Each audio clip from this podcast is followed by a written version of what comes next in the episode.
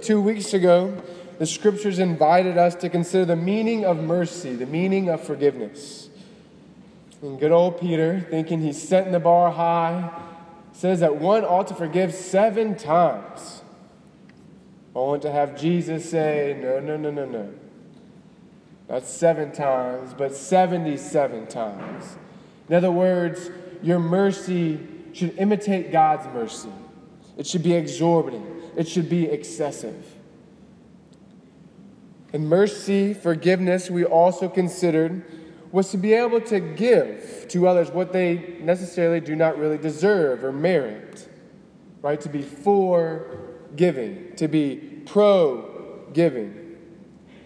Giving to others, although we've been hurt by them, they've sinned against us, they mistreated us, and although they don't necessarily merit or deserve it, to give the gift of mercy, the gift of forgiveness. Why? Because we have been given such a great gift of mercy from God when we didn't deserve it or merit it. And rightly so, maybe as you heard that invitation to forgive, or maybe you experienced a pull to extend mercy, you began to consider others. Maybe you began making a list. This person, this person, that person.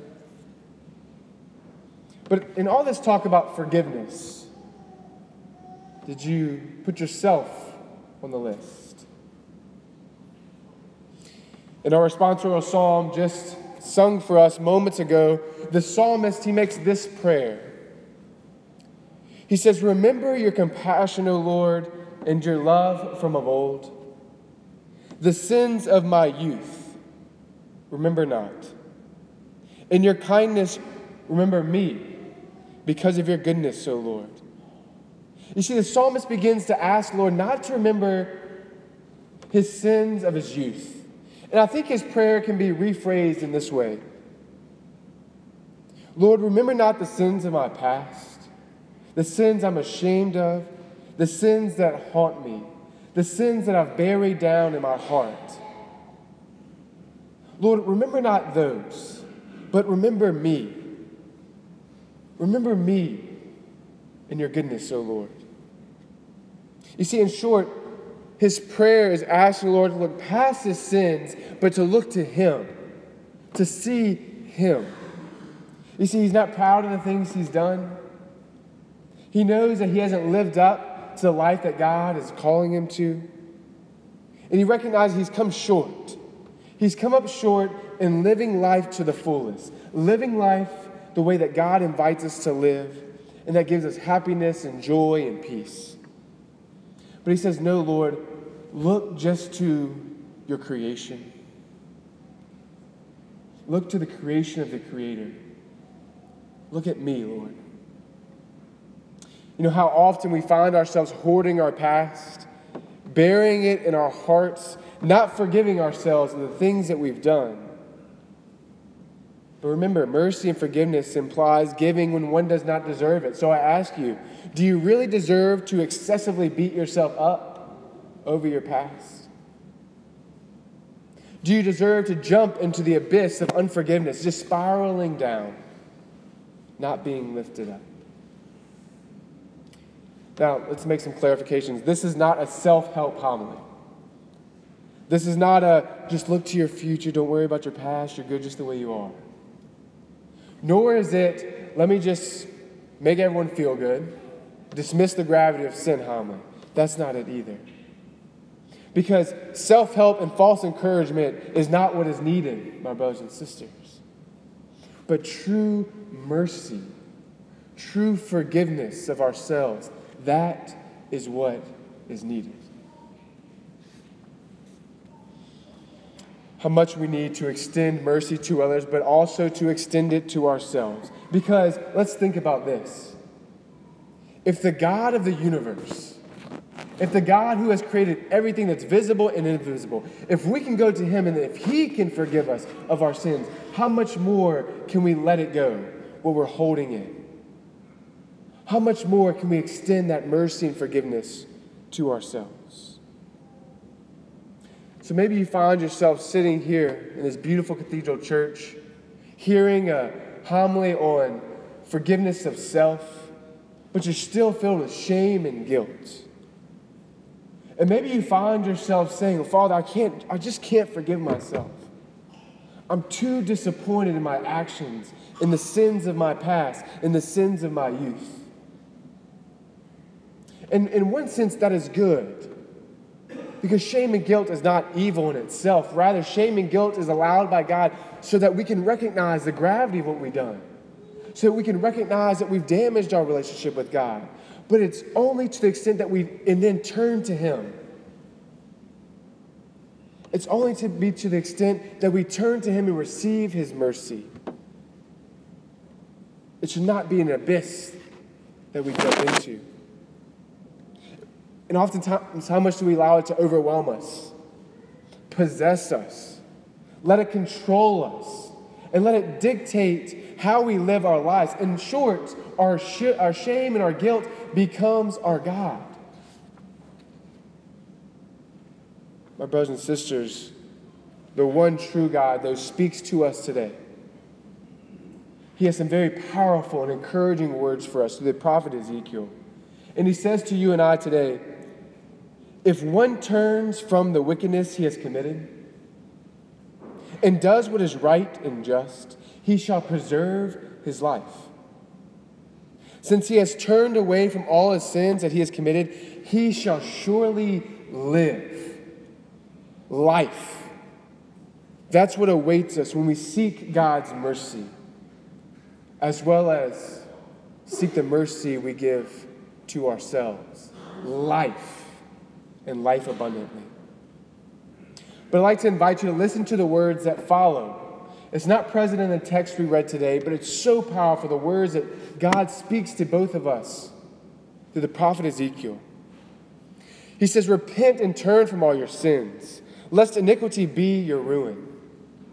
Cast away from you all the sins which you have committed against me, and get yourselves a new heart and a new spirit. Why will you die, O Israel? For I have no pleasure in the death of anyone, says the Lord God. So turn and live.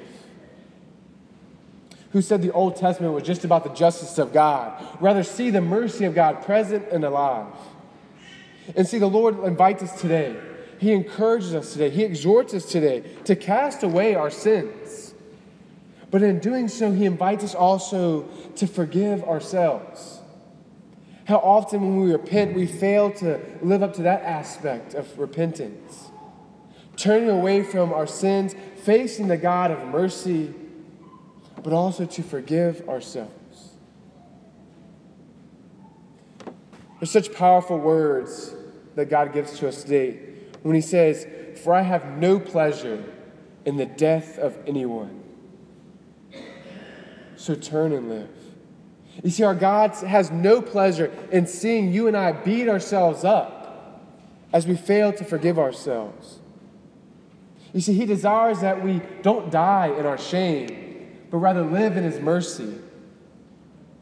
To live in His mercy. I can't help but think of the story of the prodigal son. You see, the prodigal son goes off, squanders everything, and he comes back. But remember his response to the father? He says, look, Dad, I've messed up, so let me just be your slave and your servant. That's all I'm worth. That's all I'm worth, is to be your servant. But then the father, he says no. And he throws the biggest party you've ever seen to show him one thing, that he had always been and he will always be, first and foremost, his beloved son. His beloved son. And my brothers and sisters, that's what the Father does with us. He reminds us that first and foremost, we are His beloved sons and we are His beloved daughters. And our sin does not define us. It does not define who we are. Man, how we ought to see with the eyes of the Father. To see ourselves first as beloved sons and daughters of a merciful God. So the question I present to all of you, what are you still holding in? What is it that you just can't let go of? The Lord says, come to me, turn and live. It's the invitation of a merciful God. Every Saturday we have confession from three to four. But more importantly, we have confession at, either, at any time. Call us. Come to the office. Do not be afraid to seek the sacrament of mercy. Don't be afraid to hear those words, I absolve you of your sins. In the name of the Father, and of the Son, and of the Holy Spirit. Come to the sacrament of mercy so you can lay everything down. Whatever you're holding in. Whatever's bearing burden on your heart. The Lord says, come to me, all you who are laboring and are burdened. I will give you rest. Lay down what you're holding in. Because we make that prayer, Lord, remember not the sins of my past. And when we do that, when we make that prayer, he says, you got it. I see my beloved son. I see my beloved daughter. So maybe hear those words afresh again. Repent and live. Turn and live. Receive a new heart and a new spirit. My brothers and sisters, this is what awaits us. When we approach the sacrament of mercy, when we fall into the merciful arms of the Father, and don't forget also,